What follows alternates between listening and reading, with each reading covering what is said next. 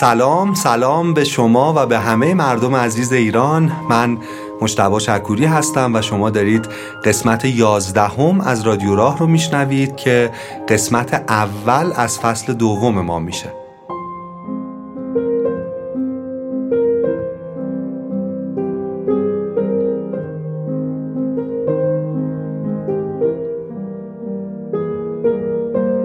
تو این قسمت ما می‌خوایم داستان زندگی یک آدمی رو روایت کنیم به نام آقای دیوید استار جردن منبعمون کتابی به نام چرا ماهی ها وجود ندارند؟ نوشته خانم لولو میلر و ترجمه خوب آقای محمد رضا شفایی از نشر میلکان.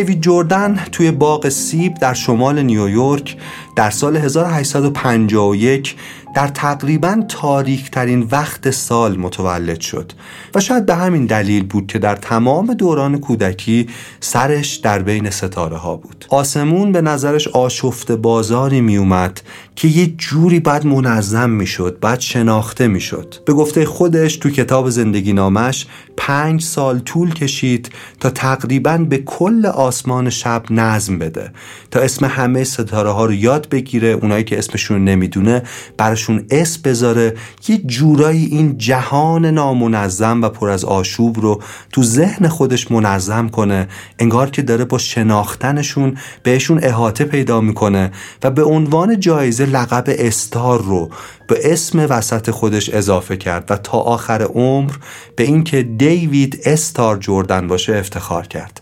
دیوید استار جردن به آسمانی ها که مسلط شد به زمینیان رو آورد. عاشق مجموعه متنوعی از گیاهان شد که در طبیعت اطرافشون یافت می‌شد براشون اس پیدا می‌کرد جستجو می‌کرد راجبشون و خصلت‌های گیاه ها و ویژگی هاشون رو سعی می‌کرد بدونه سعی می‌کرد منظم کنه این جهان نامنظم رو. دیوید داشت دنیای پیرامونش رو کشف می‌کرد تا اینکه برادرش دچار بیماری تیفوس شد. روزها برادرش رو که بیرمق و در رنج بود تماشا کرد ساعتها کنار تختش موند و آرزو کرد تقدیر یک بار دیگه برادرش رو به اونها برگردونه اما چند روز بعد برادرش روفس دیگه بیدار نشد. بعد از مرگ برادرش روفس تلاش دیوید برای منظم کردن جهان بیرون به شدت افزایش پیدا کرد. مثل یک خوره کتاب های زیست شناسی رو ورق می‌زد گونه های مشابهی که در کتاب بود رو در دنیای اطراف پیدا می کرد یه نمونه ازشون میچید خشک می‌کرد اسمشون رو مینوشت و به طرز وسواسی و افراطی تلاش می‌کرد که پدیده های ناشناخته و در ابهام جهان بیرون رو بشناسه و به تسخیر خودش در بیاره. ممکن بود اوضاع برای نقش اول قصه ما همینطور ادامه پیدا کنه و اون ناامیدانه مشغول گردآوری گلها باشه و دنیا همچنان ارزش کارش رو نشناسه. یه صبح تاریک اوایل بهار دیوید داشت روزنامهش رو ورق می‌زد که به یه اطلاعیه برخورد. درباره یک دوره آموزشی تاریخ طبیعی که کنار دریا ارائه میشه و مدرسش هم کسی نبود جز یکی از بزرگترین زیستشناسان اون دوره یعنی لوی آگاسی. باورش نمی‌شد که همچین جایی وجود داشته باشه. در اسرع وقت برای این دوره ثبت نام کرد و چند ماه بعد برای اولین بار اقیانوس رو دید. وقتی که 22 سالش بود. اگه چیزی به نام عشق در اولین نگاه وجود داشته باشه یه همچین لحظه ایه لحظه ای که دیوید اولین بار اقیانوس رو دید و برای بقیه زندگیش این عشق این عشق به ناشناخته ها هرگز رهاش نکرد. دیوید که در اوایل کودکیش سعی کرده بود سر از کار آسمون در بیاره و توی آسمون گم شدش رو پیدا کنه بعد در ادامه زندگی رو به زمین کرده بود رو به گیاها برای اینکه اونجا شاید بتونه جهان رو منظم کنه و بفهمه. حالا مقابل یک دنیای بینهایت بود به نام اقیانوس که منتظر بود برای اینکه دیوید عاشقانه کشفش کنه و شاید گم شده دیوید اونجا بالاخره پیدا می‌شد. چشما اندام های عجیبی هن. به آدم های مختلف چیزهای مختلفی رو نشون میدن اقیانوسی که برای دیگران فقط مجموعه زیادی از آبهای شور بود برای دیوید مثل یک معشوق خودنمایی می‌کرد. این یک فراخان بود که او رو به سمت خودش می‌کشید.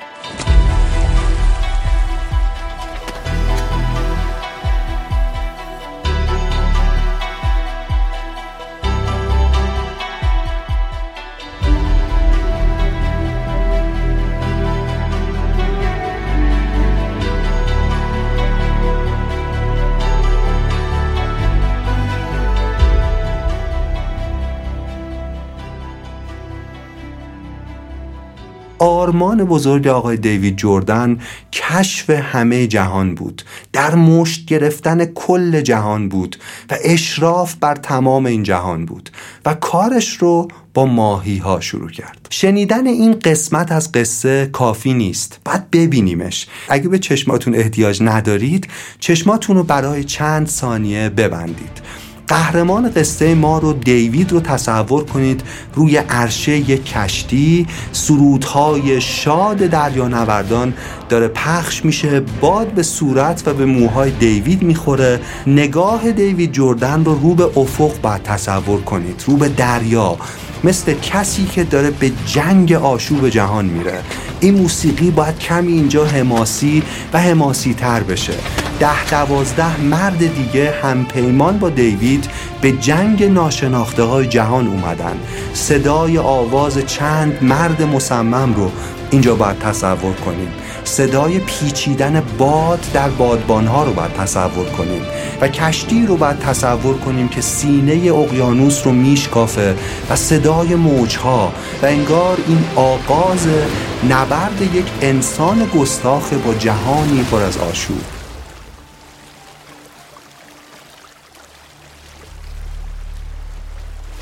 تا اینکه یه عالم جریانای کوچک یونی که تو هوا مخفی بودند به همدیگه پیوستند. یه سائقه درست کردند که به سیم تلفن زد و جرقه ها رو به دفتر آزمایشگاه دیوید انداخت.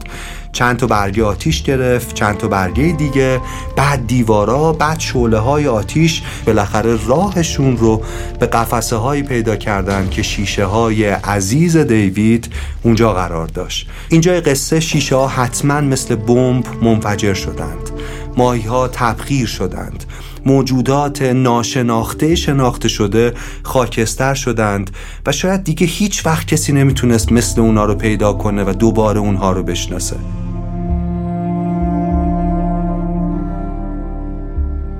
دو سال بعد از ازدواجش همسرش دچار صرفه های شدیدی شد. تب کرد از تب به خودش سوخت و در مقابل چشمان دیوید از دنیا رفت. وقتی من اینجای داستان رو داشتم میشنیدم از خودم میپرسیدم که این چه توانیه در این آدم که می‌تونه مقابل این رنج ها اینطور بیسته. چطور دیوید بعد از حادثه آزرخش بعد از نابودی تقریبا تمام حاصل عمرش بعد از فوت همسرش چطور می‌تونه سر پا بمونه و سر پا بیسته؟ در خاطراتش عبارتی وجود داره که پاسخ ما رو تا حدی روشن می‌کنه. سپر خوشبینی. همکارانش میگن دیوید روزگارش هر چقدرم که بد می‌شد همیشه می‌شد او رو در حال زمزمه آهنگی در راه رو دید. انگار این سپر خوشبینی یه جورایی بین او و رنج ها فاصله مینداخت او رو واکسینه می‌کرد. اراده قهرمان قصه ما به دادش هم رسید. بعد از مدتی نام دیوید استار جردن در سرتاسر سر آمریکا پیچید و البته به گوش زوج ثروتمندی هم رسید. خانواده ثروتمند استنفورد همونایی که دانشگاه استنفورد رو بنیان گذاشتن. اونا هزاران کیلومتر راه رفتند تا دیوید رو ببینند و وقتی عزم توی چشمهاش رو دیدند درنگ نکردند و پیشنهاد ریاست دانشگاه استنفورد رو به دیوید دادن دیوید که در استنفورد هیچ محدودیت مالی نداشت دستور سفرهای اکتشافی به جاهایی رو داد که تو نوجوانی فقط خوابشون رو می‌دید و خلاصه تمام جهان قلمروی مبارزه قهرمان ما با ناشناخته ها بود.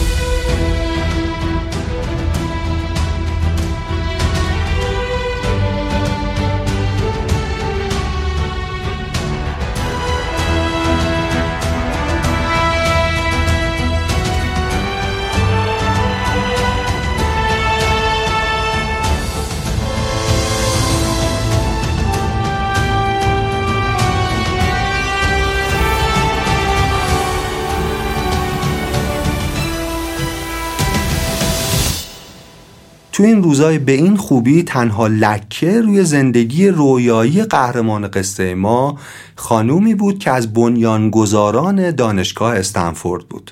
جین استنفورد. یک سال بعد از شروع ریاست دیوید در دانشگاه همسر این خانوم از دنیا رفت و اداره همه امور رو به جین سپرد. جین درباره زمان و پولی که دیوید داشت صرف ماهیا می‌کرد ابراز نگرانی کرد داشت تلاش می‌کرد که بودجه تحقیقاتش رو کم کنه اختیاراتش رو در ریاست دانشگاه کاهش بده و خلاصه یه نبردی هم اینجا در جریان بود. در اوج این مبارزه تصادف عجیبی رخ داد. یک شب در اوایل 1905 جین که به سفری در هاوایی رفته بود به صورت ناگهانی فوت کرد. انگار بالاخره دنیا کمی دست از سر دیوید برداشته بود. حامی این قسمت از رادیو راه شرکت داروسازی دکتر عبیدیه. من یه چند وقتی که بیشتر با فعالیتشون با نگاهشون آشنا شدم و یه چیزی که دیدم اینه که بحث مسئولیت اجتماعی خیلی براشون اهمیت داره. مثلا امسال که 75 مین سالگرد تأسیسشونه ایده هایی که برای این رویداد دارن اجرا می‌کنن همش با محوریت زنده کردن امید تو جامعه است. به نظر من یکی از کارهای خیلی باحال و خیلی خوبی که دارن انجام میدن اینه که دارن 75 خانه بهداشت رو در مناطق کم برخوردار تجهیز می‌کنن. خونه های بهداشت جورای نقطه اتصال مناطق کم برخوردار با کل نظام سلامته. مجموعه داروسازی دکتر عبیدی تلاش می‌کنه اونجا امکانات بیشتری رو فراهم کنه چون همه مردم رو سزاوار یک زندگی سالم می‌دونه. تو 75 تا روستای ایران امکان حضور پزشکان داوطلب برای ویزیت اهالی روستا رو فراهم کردن آموزش های عمومی میدن به بچه ها به بزرگسال ها و سعی می‌کنن مردم این مناطق کلا نیازهای بهداشتی و درمانیشون رو بهتر و راحتتر بتونن تأمین کنن. در واقع تلاششون اینه که خانه بهداشت خونه امید بشه برای آدما. امیدوارم همینطوری ادامه بدم به این کار ارزشمندشون و امیدوارم که همه ما بتونیم برای زنده نگه داشتن امید تو کشورمون یه قدمی برداریم. خیلی ممنونم از شرکت داروسازی دکتر عبیدی.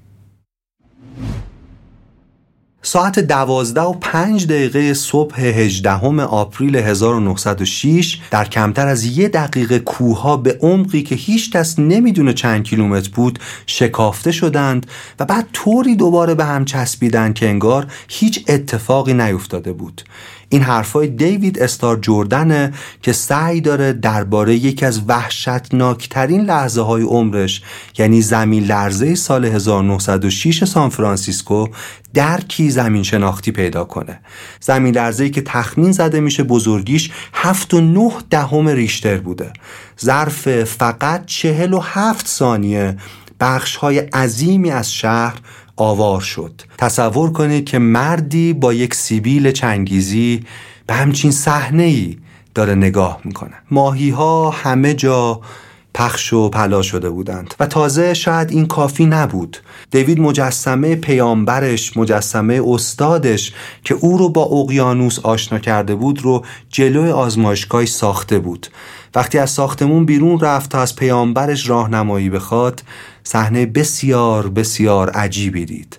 زلزله مجسمه لوی آگاسی کسی که دیوید رو به جزیره برده بود رو با سر توی بتون پرتاب کرده بود.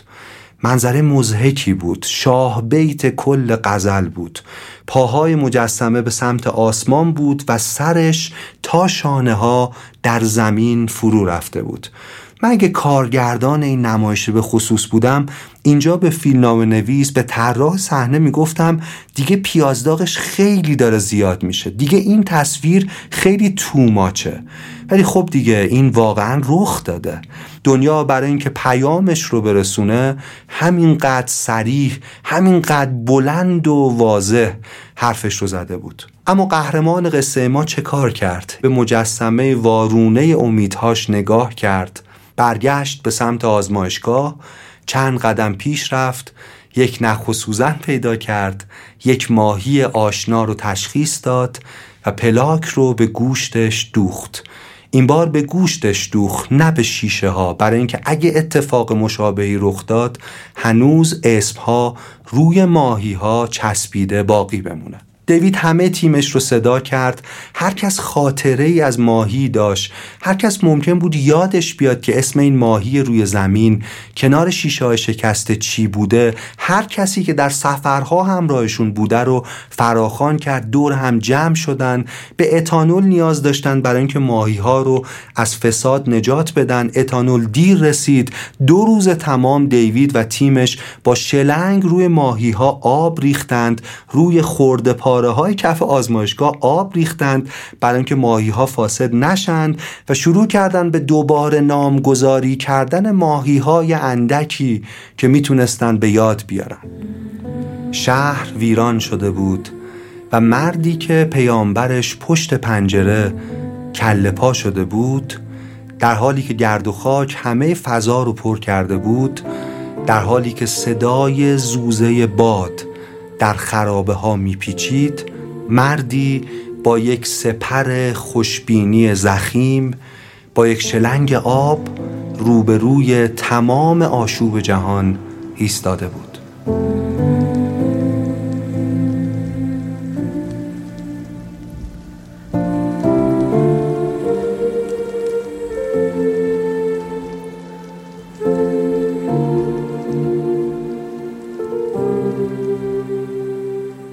آقای دیوید استار جوردن با اکثر آدمای دنیا فرق داره و فرقش اینه که انگار می‌تونه تو بدترین شرایط با اون سپر خوشبینی سر پا بمونه. یه کتابی داره به نام فلسفه یأس و تو این کتاب به شدت به ناامیدان جهان با اونهایی که قلبی مجروح و شکسته دارن میتازه.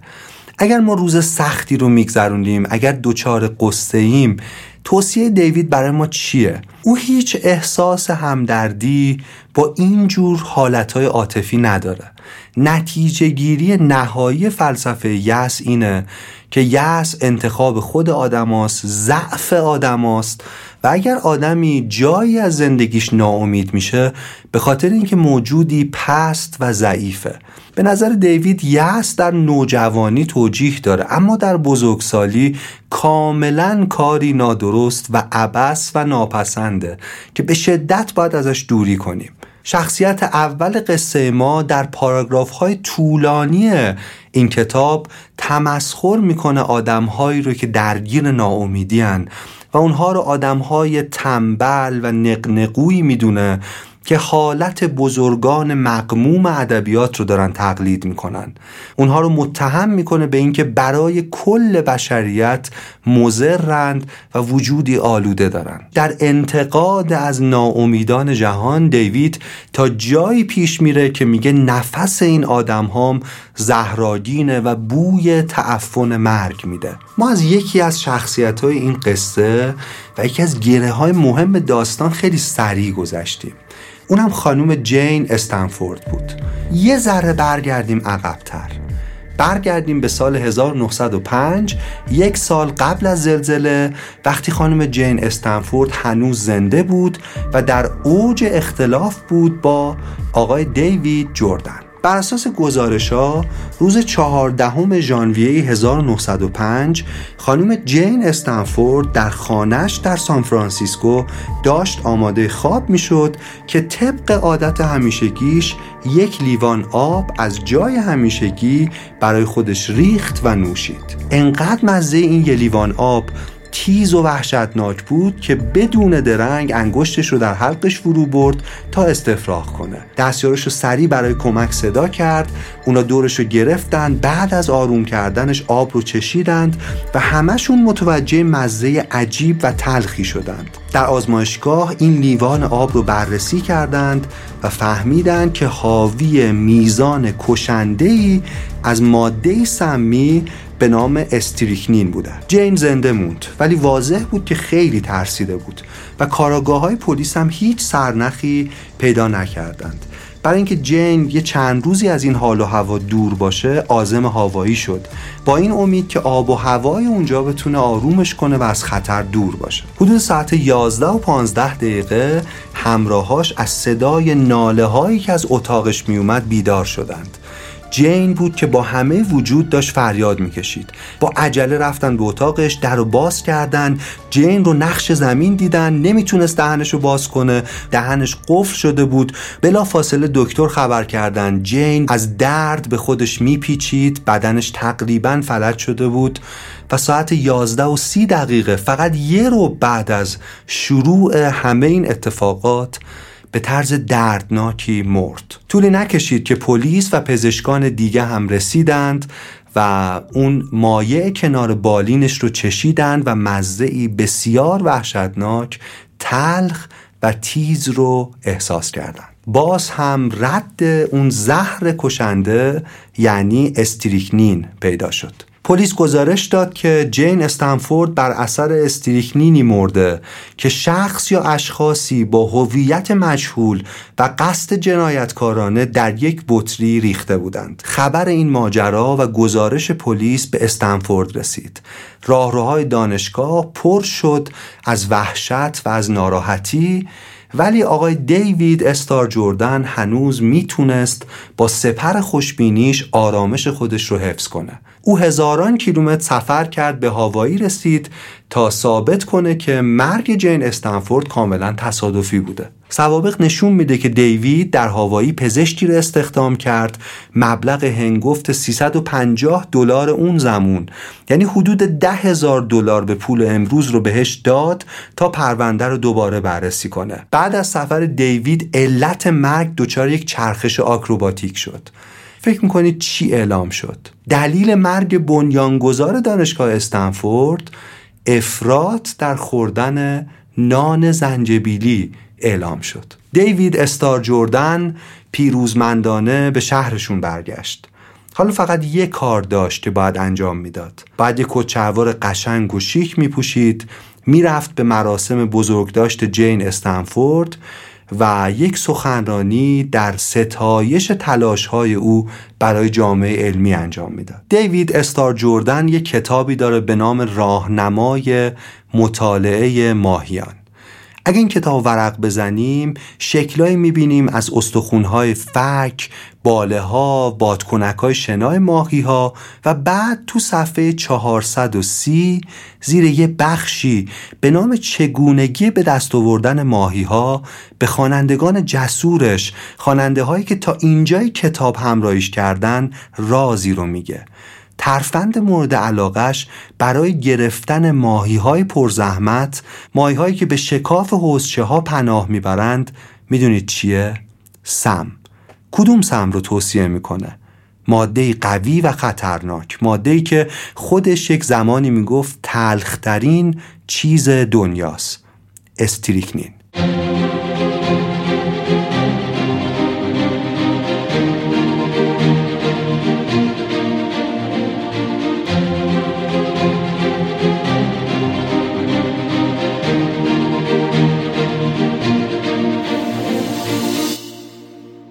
افول قدرت دیوید استار جوردن آرام آرام در منصب ریاست دانشگاه بعد از مرگ جین استنفورد شروع شد. چند سال بعد تو سال 1913 هیئت امنا ازش خواست به طور کلی استعفا بده. البته به خاطر یه عالم خدمات علمی اجازه دادند ریاست افتخاری دانشگاه رو برای خودش نگه داره. ولی قدرت اجرایی رو کامل ازش گرفتند. دیوید که بسیار همینجا دیگه ثروتمند بود حالا یه عالم وقت آزاد داشت.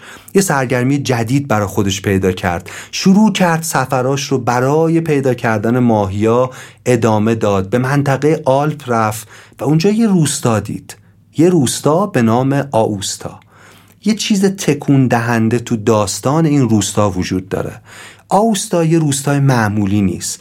یه معمنیه برای افراد دچار معلولیت. چه معلولیت ذهنی چه جسمی. قرنها بوده که کلیسای کاتولیک دست کشیش های خوشقلب کسایی که به خاطر وضعیتشون مطرود خانواده هاشون می رو اونجا پناه می‌دادن بهشون غذا می‌دادن ازشون مراقبت می‌کردن. روستایی رو تصور کنید که قرنهاست آدمهایی با رنجهای جسمی و ذهنی درش زندگی می‌کنن. بسیاری از این افراد بعدا تو کشاورزی توی آشپزی توی صنعت کارگران بسیار ماهری شدن. خیلی از اونا عاشق شده بودن ازدواج کرده بودن بچه داشتن. خلاصه یه چیزی اونجا به وجود اومده بود یه جور شهر وارونه. یه شهری که توش غیر عادی بودن عادی تلقی می‌شد. شهری که تو اون افراد محروم از جامعه از یه حمایتی برخوردار می شدن که قدرت شکوفا شدن بهشون می‌داد. بعضی وقتی داستان این شهر و این روستا رو میشنون شاید کیف کنن حس کنن چه راه انسان دوستانه ای برای کمک به آسیب پذیرترین افراد جامعه. ولی دیوید استار جردن نقش اول قصه ما اونجا رو شبیه یک تالار وحشت به تمام معنا توصیف کرد که به نظر اون پر بود از موجوداتی با هوشی پایینتر از قاز و وقاری کمتر از خوک. دیوید معتقد بود که کمک کردن به آدمهایی که دچار نقصی هستند یک جور علیه قانون تکامل عمل کردنه و جلوی پیشرفت بشریت رو می‌گیره. دیوید کتابی نوشت که درش معتقد بود باید فقرا، بیسوادان، تبهکاران، کمخردان و از نظر او منحرفان جنسی یا کاملا نابود بشن برای اینکه نژاد بشر بتونه رشد کنه یا اجازه تولید مثل برای همیشه ازشون گرفته بشه. او سخنرانی های زیادی می‌کرد و به مردم می‌گفت ویژگی های مثل فقر مثل فساد قابلیت انتقال وراستی دارند و در نتیجه اونها رو باید از بین ببریم همونطور که باطلاق ها رو خشک می‌کنیم. دیوید در نوشته هاش همه کسایی که می‌خواست از روی زمین پاک کنه فقرا آدمهایی با معلولیت های جسمی رو در یک دسته قرار داد. نا ها نا هایی که به نظر او حق حیات نداشتند. سال 1907 او شروع کرد به طرفداری از قانونی برای عقیم سازی بهنژادگرا.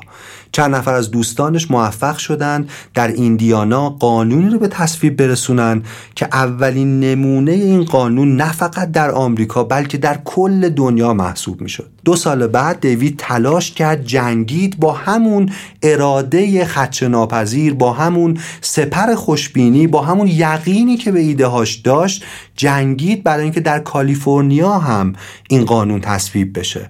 اونقدر نسبت به این ایده تعهد نشون داد که ازش خواسته شد ریاست کمیته بهنژادی بنیاد پرورش دهندگان آمریکا رو به عهده بگیره. او هم با کمال میل پذیرفت. افتخاری در کنار همه افتخارات دیگرش. دیوید شروع کرد که درس های بهنژادی رو در دانشگاه های مختلف آمریکا از هاروارد گرفته تا استنفورد و ییل و بریکلی و پرینستون ارائه کردند. در سراسر آمریکا رقابت شروع شد برای تعیین خانواده های اسلح برای پیدا کردن آدم های نااسلح نوزادها رو با هم مقایسه می‌کردند. نوزادها رو مثل کدو اندازه گیری می‌کردن وزن می‌کردن به سفید ترین پوست به ترین سر به متقارن ترین چهره و به درشت ترین چشم ها لیبل اسلح می چسبوندند و البته این مسابقه بازندگانی هم داشت. اونهایی که حق زندگی یا تولید مثل برای همیشه باید ازشون گرفته می شد. در سال 1916 یکی از همکاران دیوید تحت تاثیر ایده های او کتابی نوشت. کتابی که مردی آلمانی به نام آدولف هیتلر اون رو کتاب مقدس خودش نامگذاری کرد. ده سال بعد هیتلر اولین قانون عقیم سازی اجباری رو تحت تاثیر این کتاب در آلمان تصویب کرد.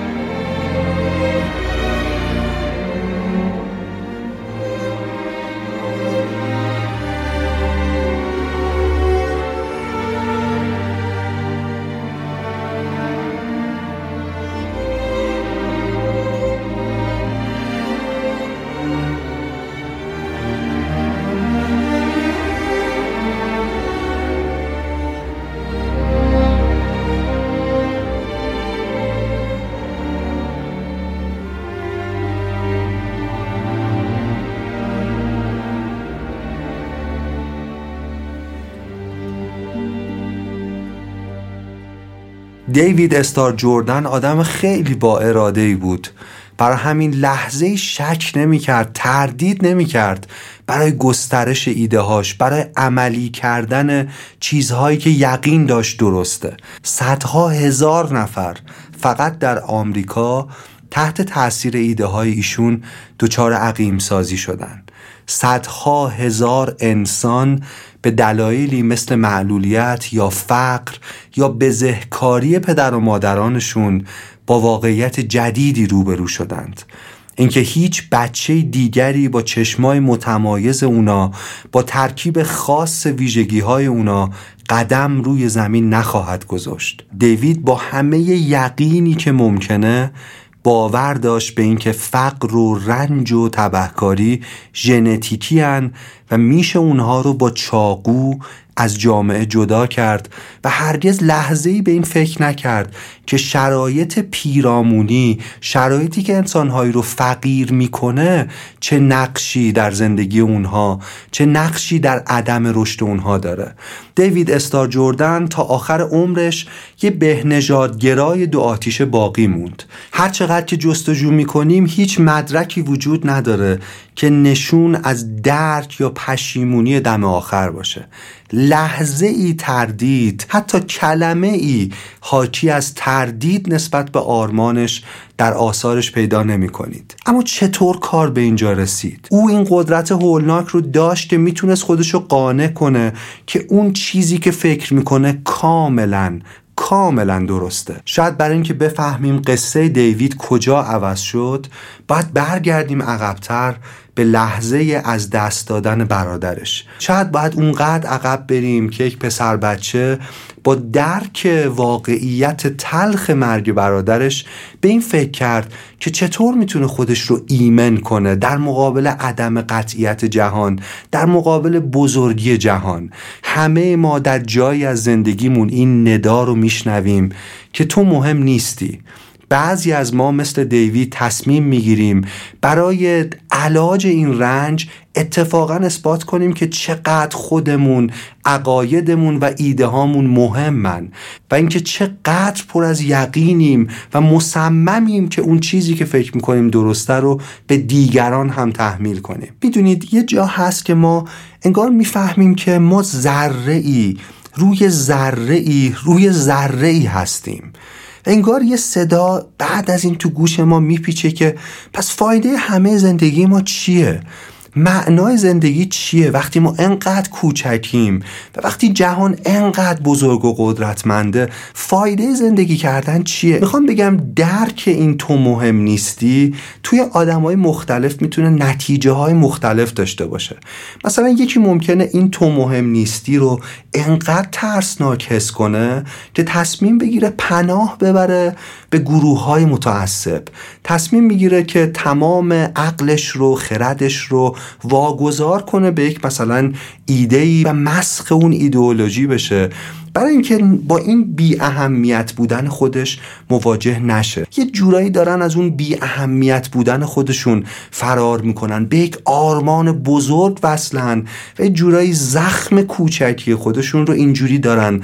یه جورایی التیام میدن یا نادیده می‌گیرن. این یقین خلل ناپذیر برای دیوید یه پادزهر یه جای پا یه حس گرم و دوست داشتنی مهم بودن فراهم می‌کرد. یه لحظه به چیزهایی که به درستیشون لحظه ای و ذره ای شک نداریم فکر کنیم. فقط برای چند ثانیه فقط برای چند لحظه کوتاه یه علامت سوال جلوشون بذاریم. از کجا مطمئنیم که کاملا حق با ماست؟ از کجا مطمئنیم که قضاوتمون نسبت به پدیده ای کاملا درسته؟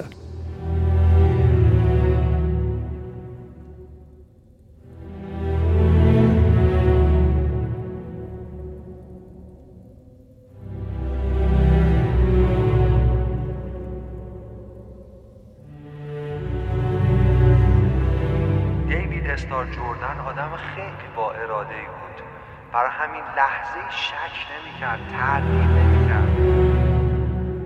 نگاه دیوید جوردن رو رو به افق باید تصور کنید صدای آواز چند مرد مصمم رو اینجا باید تصور کنید وقتی خانم جین استنفورد هنوز زنده بود و در اوج اختلاف بود با آقای ده سال بعد هیتلر اولین قانون عقیم سازی اجباری رو تحت کتاب دیوید معتقد بود اونها رو باید از بین ببریم همونطور که باطلاق ها رو صدها هزار نفر صدها هزار انسان. از کجا مطمئنیم که قضاوتمون کاملا درست؟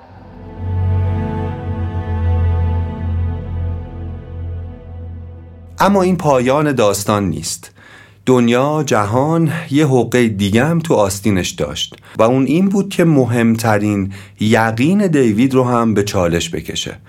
بعد از کلی پژوهش دانشمندان به این نتیجه رسیدند که دستبندی علمی به نام گروه ماهی ها وجود نداره دوزیستان وجود دارند خزندگان وجود دارند پرندگان و پستانداران هم وجود دارند که همگی اجداد مشترک دارند. اما تو این تقسیم بندی جدید و علمی ماهی ها یک گروه نافراگیر شناخته میشن که در سامان شناسی زیستی یک گروه کامل نیست. شاید این تنز تلخ این ماجراست که دیوید استار جوردن در مورد زمینه ای که کاملا مطمئن بود بهش اشراف داره و همه حقیقت رو راجبش می‌دونه هم اشتباه می‌کرد. حالا دیگه این جمله ماهی ها وجود ندارند. برای خود من یه تلنگری شده یه تگی شده که تو موقعیت های مختلف وقتی بیش از حد خودم رو بر حق می‌دونم به یاد بیارم که دستبندی هایی که ما بهش معتقدیم تحت تاثیر زمان یا مکان یا جغرافیا کاملا می‌تونه تغییر کنه و قابل تردیده. اما ریشه های این خود برحق بینی چیه؟ چند تا تله وجود داره که ذهن ما اسیر این تله ها میشه به قل و زنجیر کشیده میشه و نمی‌تونه حقایق جدید رو کشف کنه نمی‌تونه جستجو کنه. یکی از این موارد گرفتاری در تله داستانهای ساده است. ما خیلی دوست داریم جهان رو ساده سازی کنیم. قابل فهمش کنیم. تمایل ما برای ساختن داستانهای ساده ما رو برای دیدن داستانهای واقعی کور می‌کنه. دیوید استار جوردن به یه سوال خیلی پیچیده جواب خیلی ساده ای می‌داد. حذف فقرا و محرومین و ضعیفان یه جورایی منحل کردن مسئله بود. نه حل کردن مسئله. تو این داستانهای ساده ما نقش های ساده و اقراق شدن به شخصیت ها اطلاق می‌کنیم.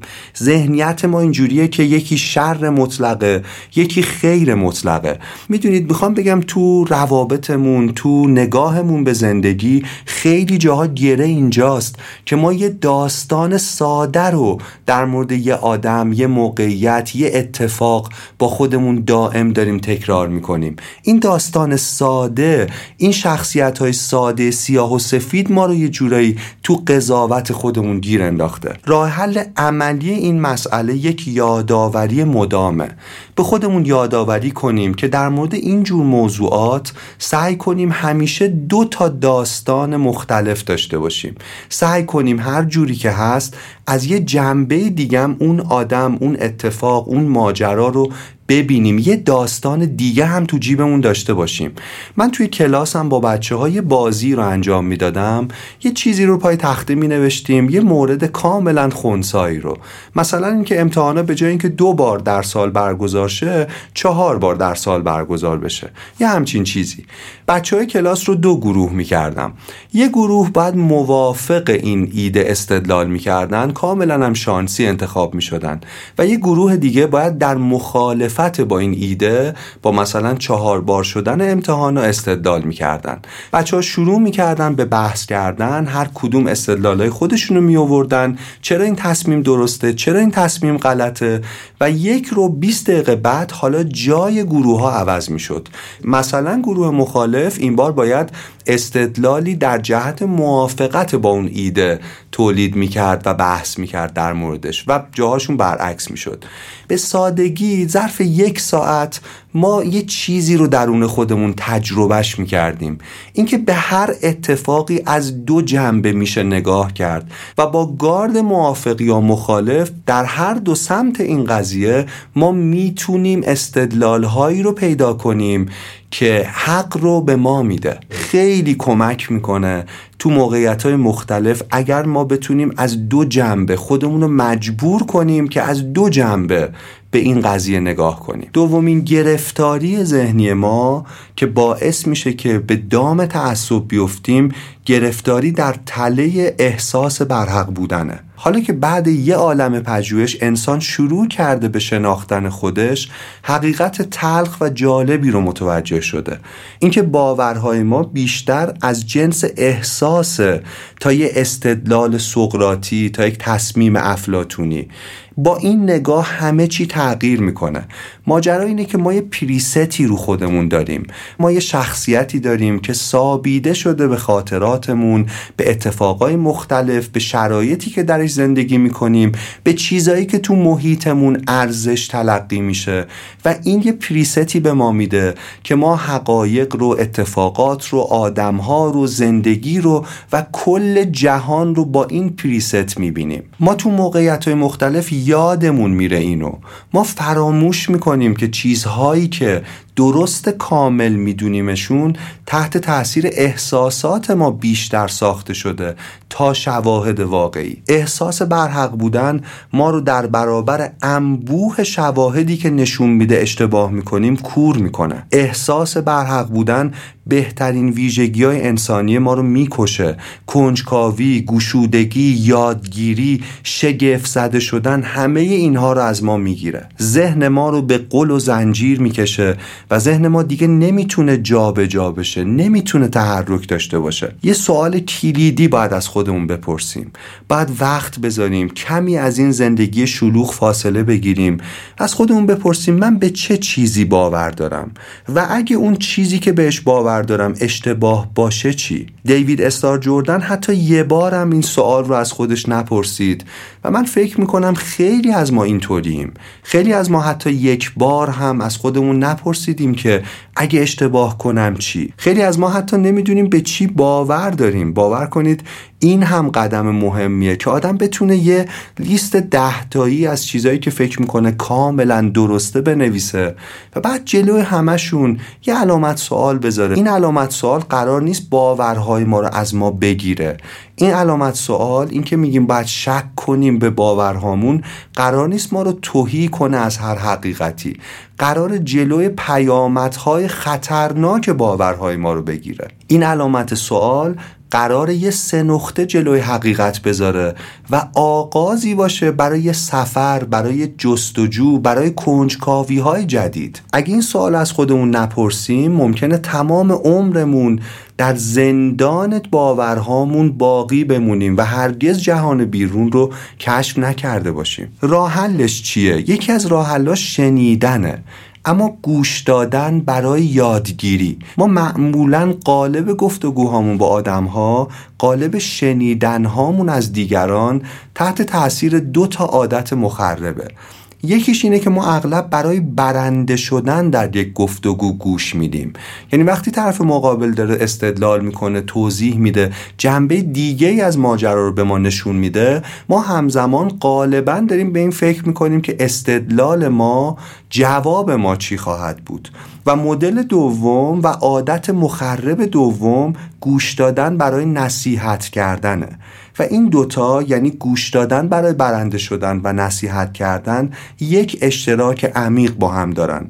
در هر دو حالت ما معتقدیم که کاملا درست فکر می‌کنیم. انقدر درست فکر می‌کنیم که نیازی به اطلاعات جدید نداریم و انقدر درست فکر می‌کنیم که باید دیگران رو هم کاملا نصیحت کنیم قانع کنیم که مثل ما جهان رو ببینن. می‌بینین چطور تو تله خودمون گرفتار شدیم؟ می‌بینید چطور در دام آنچه هستیم گرفتار شدیم.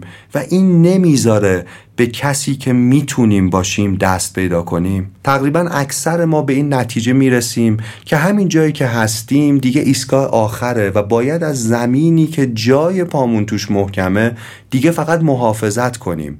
و اینجا همون جاییه که باید ساکن بشیم. آدم های زیادی هستن که دهه ها از زندگیشون هرگز سرزمین فکری محدودی که درش ساکن شدن رو ترک نمی کنن. خودمون رو وادار کنیم که حداقل در دو تا گفتگو در طی یک روز برای یادگیری بشنویم. همه این حرفا رو زدیم که یه قرار با هم بذاریم. دفعه بعدی که فکر کردیم حق فقط با ماست به خودمون یادآوری کنیم که ماهی ها وجود ندارند